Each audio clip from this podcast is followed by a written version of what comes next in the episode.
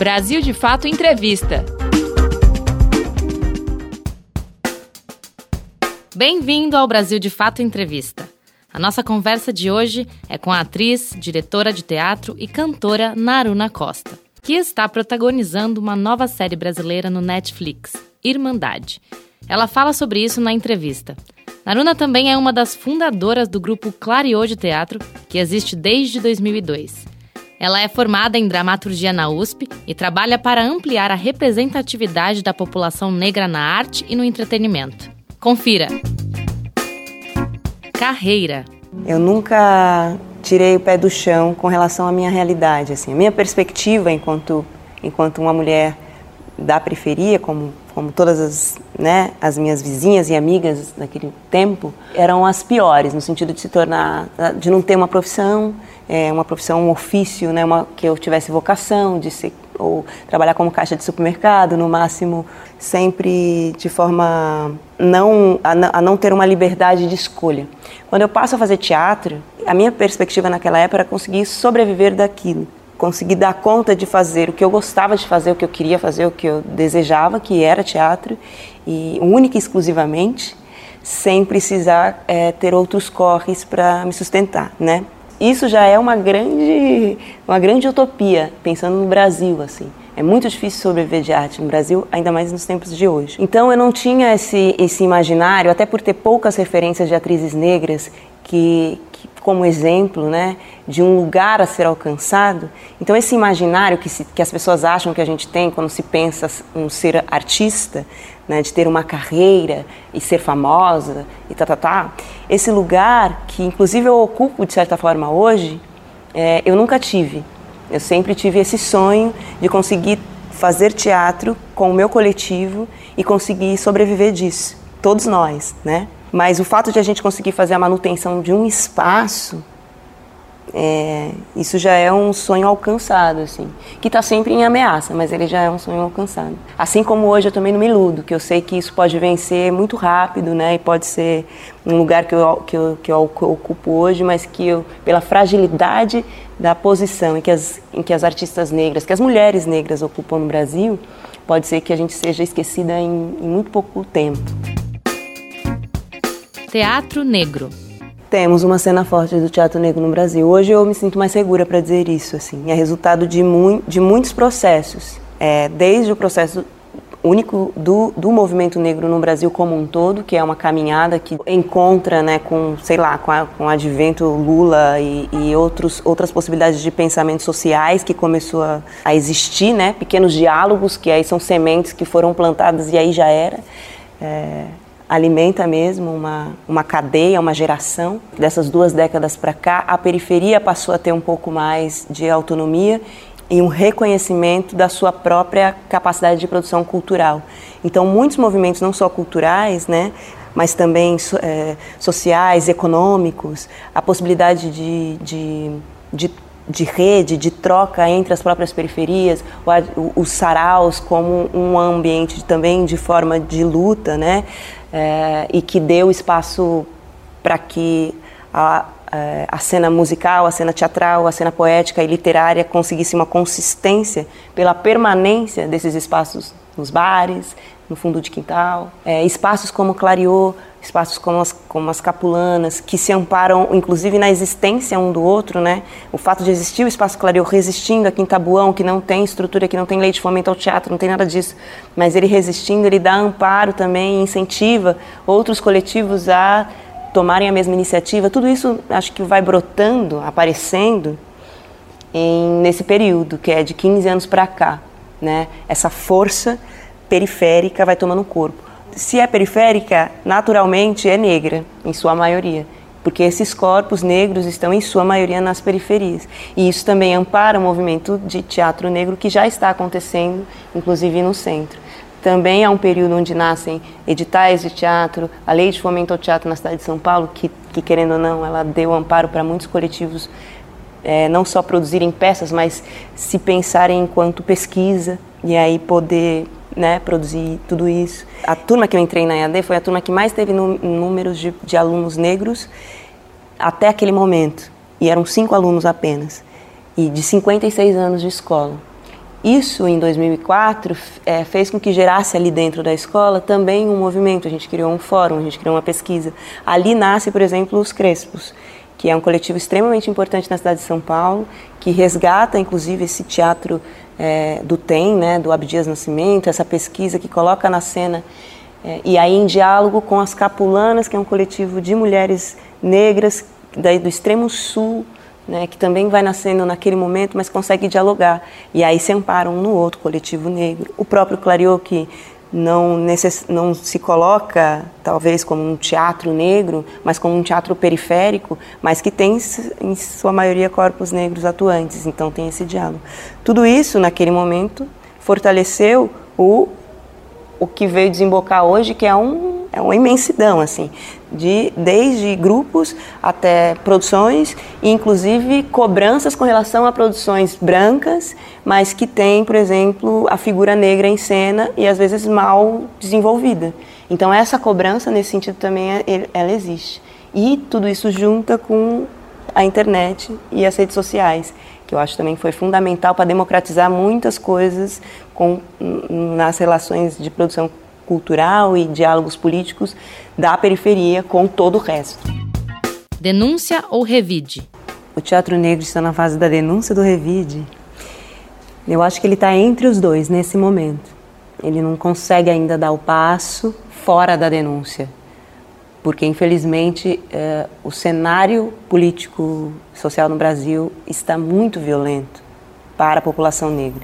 Então a gente ainda não consegue se desvincular de toda essa barbárie que está acontecendo e que a gente vem sempre lutando contra, mas que está cada vez mais forte em função desse governo conservador, sei lá, nem sei dizer os nomes, mas é difícil sair desse lugar da denúncia. Porém, a gente está denunciando de outros modos, então com outras perspectivas, com outras estéticas. Por exemplo, eu dirijo Buraquinhos, né? Que é um espetáculo que foi escrito por um jovem de 23 anos, de Guaianases, que já é fruto, já é essa geração jovem que já vem amparada por toda essa construção. Então, ele não está pensando em construir um teatro negro, porque isso já existe, já é consistente em São Paulo. Então, ele teve a liberdade de criar uma dramaturgia que é uma obra totalmente diferente de qualquer referência que a gente tenha de produção das antigas ou de agora. É quase um romance a peça dele. É outra estrutura, é uma narrativa de um menino que está sendo perseguido pela polícia, pela perspectiva dessa criança e com um movimento imaginários lúdicos, outra história. Então a gente fala do genocídio da população negra e jovem negra que está cada vez maior aqui no nosso país, mas sobre outro ponto de vista, que é da criança, que é, né? Então essa ousadia a gente já pode ter, que não é um ataque direto, não é, a gente não expõe a violência como forma de luta só. A gente nessa peça a gente coloca a poesia como forma de luta e a delicadeza como forma de luta. Essa ousadia a gente não tinha 5 anos atrás, não tinha. Então já é um avanço. Mas a gente ainda não consegue sair desse lugar porque tá grave, tá muito grave, né? Você está ouvindo a entrevista de Naruna Costa. Ela é atriz, diretora de teatro e cantora. Em 2019, ela recebeu o prêmio de melhor direção pela Associação Paulista de Críticos de Arte. Melhor diretora de teatro de São Paulo. É um sentimento dúbio. Eu tenho sempre falado isso, assim, porque...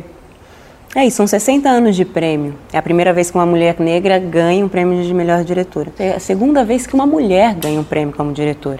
A primeira foi a Bia Lessa ano passado, de 60 anos de prêmio.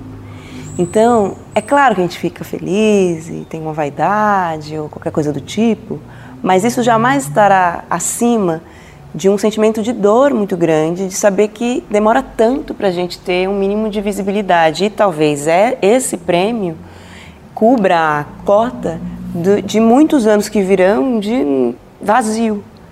Porque esse é o pensamento elitista, esse é o pensamento, né, branco. É vergonhoso, né, por outro lado, que a gente demore tanto para conseguir esses espaços. E que também eu seja reconhecida agora, depois de 15 anos de Espaço Clariô, por exemplo. Esse prêmio só aconteceu porque a gente entrou em cartaz no Centro Cultural São Paulo, que é um lugar que é muito raro a gente ver produções periféricas e negras. Essas pessoas que julgam esse teatro paulistano ou paulista não atravessam a ponte para saber o que está acontecendo nas periferias. É muito dúbio esse sentimento, assim, não é um sentimento pleno de liberdade, de se sentir valorizado enquanto artista.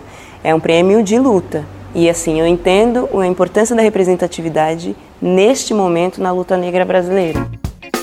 Corpo político. Nosso corpo é político. Então, a minha obra, por mais que eu posso não fazer nenhum discurso sobre ela, mas o meu corpo vai fazer esse comentário em qualquer espaço que eu entre, né? Então, naturalmente, isso vai estar sendo dito. Eu sinto uma dó, assim, nossa mesmo, por a gente não poder ter essa liberdade de consciência, de coração, de poder observar, assim, o nosso país, a nossa história, a nossa trajetória, e se sentir livre para falar qualquer coisa que não seja, inclusive nem de amor, mas qualquer bobagem que seja. É uma pena, mas isso para mim é uma responsabilidade de todo mundo, não é só da população negra. Porque o racismo não é um problema nosso. Inclusive nem deveria ser nem um pouco um problema nosso, porque não foi criado pela gente. Então eu sinto que as pessoas que não são negras, que não estão pensando politicamente a sua arte e que não estão se colocando de forma política no mundo, também não estão sendo coerentes com o país que elas vivem, sabe? Parece um pouco um fardo que a gente, enquanto figuras negras, precisamos carregar, mas isso também é racismo, porque para mim é qualquer população, todo mundo tem que falar sobre isso.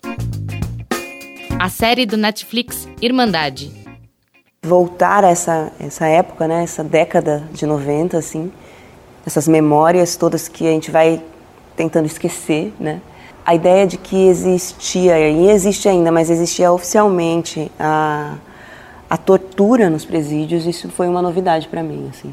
Inclusive esses aparelhos da época da ditadura, né, da ditadura que deixaram de estar a serviço do militarismo, né, ditatorial da época, dos anos 60, 70, irem para os presídios e se tornar aparelhos para torturar presidiários, isso foi uma novidade, assim, foi uma coisa assustadora, que eu não imaginava que acontecia. A gente fez todas as filmagens dentro de um presídio, né, em Curitiba, que na verdade é um complexo penitenciário, tem mais de 10 mil presos, e esse presídio ele é ativo. A gente gravou, filmou numa ala que estava desativada. É muito triste, porque a gente via lá, né, os dias de visita, só mulheres, né, carregando aquelas sacolas pesadíssimas. E a história deles, assim, é claro que a gente não tinha contato direto com eles, mas a gente fica com contato com aquela realidade, né? Entrar numa cela daquele tamanho, imaginar que, nossa, lá 20 pessoas ficavam ali, então é impossível ficar deitado, é impossível ficar sentado num lugar daquele. O sistema carcerário é um erro, né? No Brasil é um erro, na minha opinião. Porque ele realmente não se propõe ao discurso que é de restaurar socialmente qualquer pessoa, né? Colocar ela de volta para a sociedade, muito pelo contrário. É uma formação de revoltados, não tem como. Violência. Eu cresci ali próximo ao Pirajussara, né, na década de 90. Era uma divisão mesmo, tinha um ambiente rural, rua de terra, a gente andava a cavalo, e ao mesmo tempo com uma periferia que vinha crescendo nesse ambiente, com barracos de madeira, ocupações, ao redor, inclusive dali da minha casa, e extremamente violenta. A minha infância foi recheada desse lugar lúdico que era os animais, as mamonas, a rua de terra, com uma violência extrema, explícita, que hoje eu não vejo mais. Pelo menos nessa quebrada eu não vejo mais. Todo final de semana tinha um corpo no final da minha rua, mesmo. E desde violências em bares, em pessoas ali que esfaqueia, não sei o quê, violência doméstica extrema, assim, de se saber de muitas mulheres que morrem, né, em casa, mas também de violência policial, de chacinas e desse movimento que existia, né, nesse tráfico que existia na época. A forma de organização da época era muito pouco diplomática, eu diria. Era muito explícito. Então, essa briga de bocas, entre bocas, a gente sabia, tinha lista de pessoas nos postes. Então, essa violência fazia parte do nosso cotidiano e era super naturalizada. O que eu sinto hoje é que a relação da polícia com a comunidade está voltando como nessa época, porque era desprovida de educação mesmo. Era uma violência muito... Eles chegavam qualquer hora, assim, e às vezes... chegavam atirando, assim, e tinha essas chacinas, né? Às vezes 3, 4 meninos morriam meio-dia, 4 horas da tarde no bairro. Então eu sinto que realmente essa organização, ela acontece, a gente não sabe exatamente como, mas a gente, quanto morador, sente que as coisas vão ficando diferentes, né? Então a gente pode, de repente, andar até mais tarde na rua, nem todo final de semana tem corpo, a gente passa a não ver mais corpos. Eu, por exemplo... Graças a Deus, faz anos que eu não vejo nenhum corpo assim na rua. E era uma coisa comum na minha infância. Reconhecimento. Essa avalanche de reconhecimento, né? Foi muito interessante ver minha carona lá na cidade toda, nos aeroportos, nos metrôs, né? É muito divertido isso, né? Ver essa inversão de valores, né?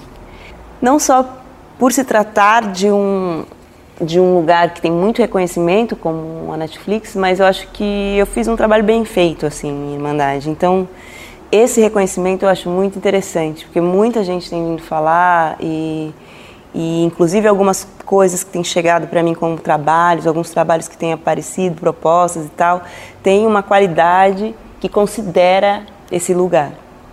Porque não é fácil ser mulher negra no audiovisual. Tem muito... A gente é muito estigmatizada, a gente está sempre a serviço de alguma coisa, num roteiro que nunca é observado por pessoas negras. Então, rapidamente a gente pode cair num estereótipo, em algo que está reforçando preconceitos. Mas a Irmandade me coloca num lugar diferenciado, assim, que eu acho que eu sou... O meu trabalho como atriz chega antes da minha figura enquanto mulher negra. E isso eu sinto que é uma coisa muito positiva, que pode ser um passo, né? De sair de alguns estereótipos. Pode ser, mas tudo é, como eu disse, tudo é muito frágil. Esse lugar que a gente ocupa hoje, quando eu falo eu nunca consigo falar eu só, né? Porque eu sou a gente. Que a gente ocupa hoje ainda é muito frágil, ele pode ser... apagado a qualquer momento. Então é preciso preservar e ter um cuidado. Eu não consigo respirar sem medo, mas já respiro um pouco mais tranquila. A voz da mulher negra. Clarianas é justamente esse espaço que a gente guarda aqui entre a gente para curar algumas coisas.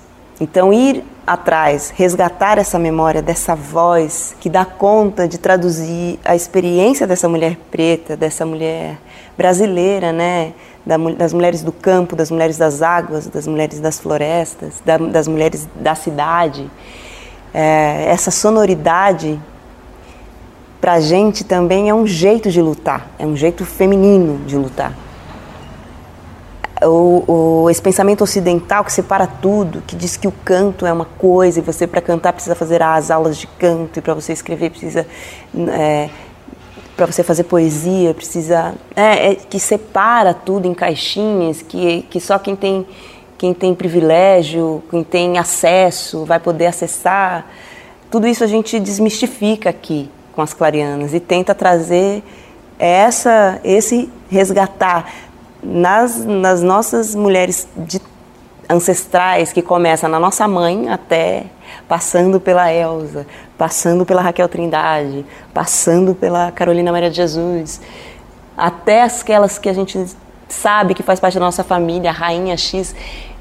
mas que a gente infelizmente não tem como saber, né, ter certeza, esse imaginário, eles são cantantes, eles são cantadeiras, eles são de mulheres que têm a poesia na vida, assim, e que cantam como forma de sobrevivência, de comunicação, e que traduzem as experiências na qualidade da voz, e que não é uma voz que ela tem, quer dizer, ela tem delicadezas, mas não é essa delicadeza convencional. É uma voz que precisa ecoar para a comunidade, portanto ela tem que ser aberta, ele tem que ser esse canto que a gente chama de canto das lavadeiras, né? Ela tem que ser ardida, ela tem que alcançar a comunidade. Ela não é um canto de algum cantinho, ela é um canto na beira do rio, né? É um canto de trabalho, enquanto eu estou fazendo pilão. É um canto como o da Elza, que para mim é um grito, é um canto-grito, que ela canta a existência dela. Então, essa investigação, para a gente, ela é muito saborosa, ela é uma forma de cura e ela não tem fim. Então, não existe esse momento em que a gente alcançou, que a gente descobriu, porque ela é infinita, ela é experiência, né? Ela é experiência quando a gente consegue traduzir ela no nosso próprio corpo, assim. E ela exerce cura para a gente e para muita gente, a gente sabe disso. Porque tem... Eu digo que o canto é a forma mais rápida de a gente conseguir chegar perto de Deus. E Deus é uma mulher negra, né? Agora você escuta um trecho da interpretação de Naruna Costa do texto Da Paz, de Marcelino Freire. A paz é perda de tempo e o tanto que eu tenho pra fazer hoje. Arroz e feijão sem contar a costura. Meu juízo não tá. Rapaz, me deixa doente. Sabe como é? Sem disposição. Sinto muito. A paz não vai estragar o meu domingo. A paz nunca vem aqui. No pedaço. Reparou? Ela fica lá, ó. Lá. A paz é uma utopia? Essa paz que se prega, ela só está a serviço de uma comunidade, que é uma comunidade que é privilegiada e que tem medo da revolta, de toda uma outra comunidade que está sendo massacrada, né? A gente aprende, o Brasil, né, o capitalismo, conseguiu vender a ideia, a imagem de que nós somos uma população tranquila, calma e harmônica, né? Que nós somos dóceis. Foi retirado dos livros de história, de todos os discursos, da história, da memória, da nossa memória, todas as revoltas que a gente já fez, né? A abolição não foi uma coisa assim tão fácil, né? Só uma canetada. Então, essa imagem que se tem de que a gente precisa estar calmos e dóceis e harmônicos para estarmos em paz, isso só está a serviço de quem tem tudo nas mãos, os meios de produção, a grana, quem tem a grana na mão. O restante da população precisa comprar esse discurso, que é colocar roupa branca, camiseta branca, fazer, né? Então, e a gente não entende a violência como ela acontece. Quando a gente fala de corrupção como algo que não é crime, como a gente pensa a corrupção não como crime, não como assassinato, isso para mim é uma condução dessa paz, desse pensamento de que a gente precisa ser dócil, que a gente precisa esse pensamento cristão, né? A gente não entende que uma figura dessa, um cara desse, que a gente chama de corrupto, portanto ele quase nem é bandido, ele é responsável por um genocídio, portanto ele é um assassino, ele é extremamente violento. Qualquer um desses políticos todos, quando eles emitem, né, quando eles falam, como esse desembargador, que eu não vou lembrar o nome, que eu não sei o nome, na verdade, quando ele fala que os negros vieram para cá para trabalhar porque os índios não queriam trabalhar, porque os índios são preguiçosos, uma fala dessa, ela está causando em lá na outra ponta, o extermínio de uma população. Isso é violência. Só que isso é retirado do nosso imaginário, porque a nossa deseducação está a serviço de proteger essa pequena parcela da sociedade, que é quem, os detentores da grana.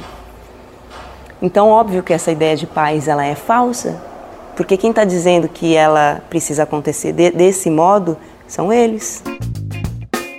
Você acompanhou a conversa com a atriz Naruna Costa. Para conferir mais entrevistas como essa, acesse o Brasil de Fato Entrevista no Spotify, no Deezer ou no iTunes, ou inscreva-se no nosso canal do YouTube para receber as notificações. Ficha técnica. Apresentação, Pamela Oliveira. Entrevista, Igor Carvalho. Edição, Vanessa Nascimento, André Paroche e Lucas Weber.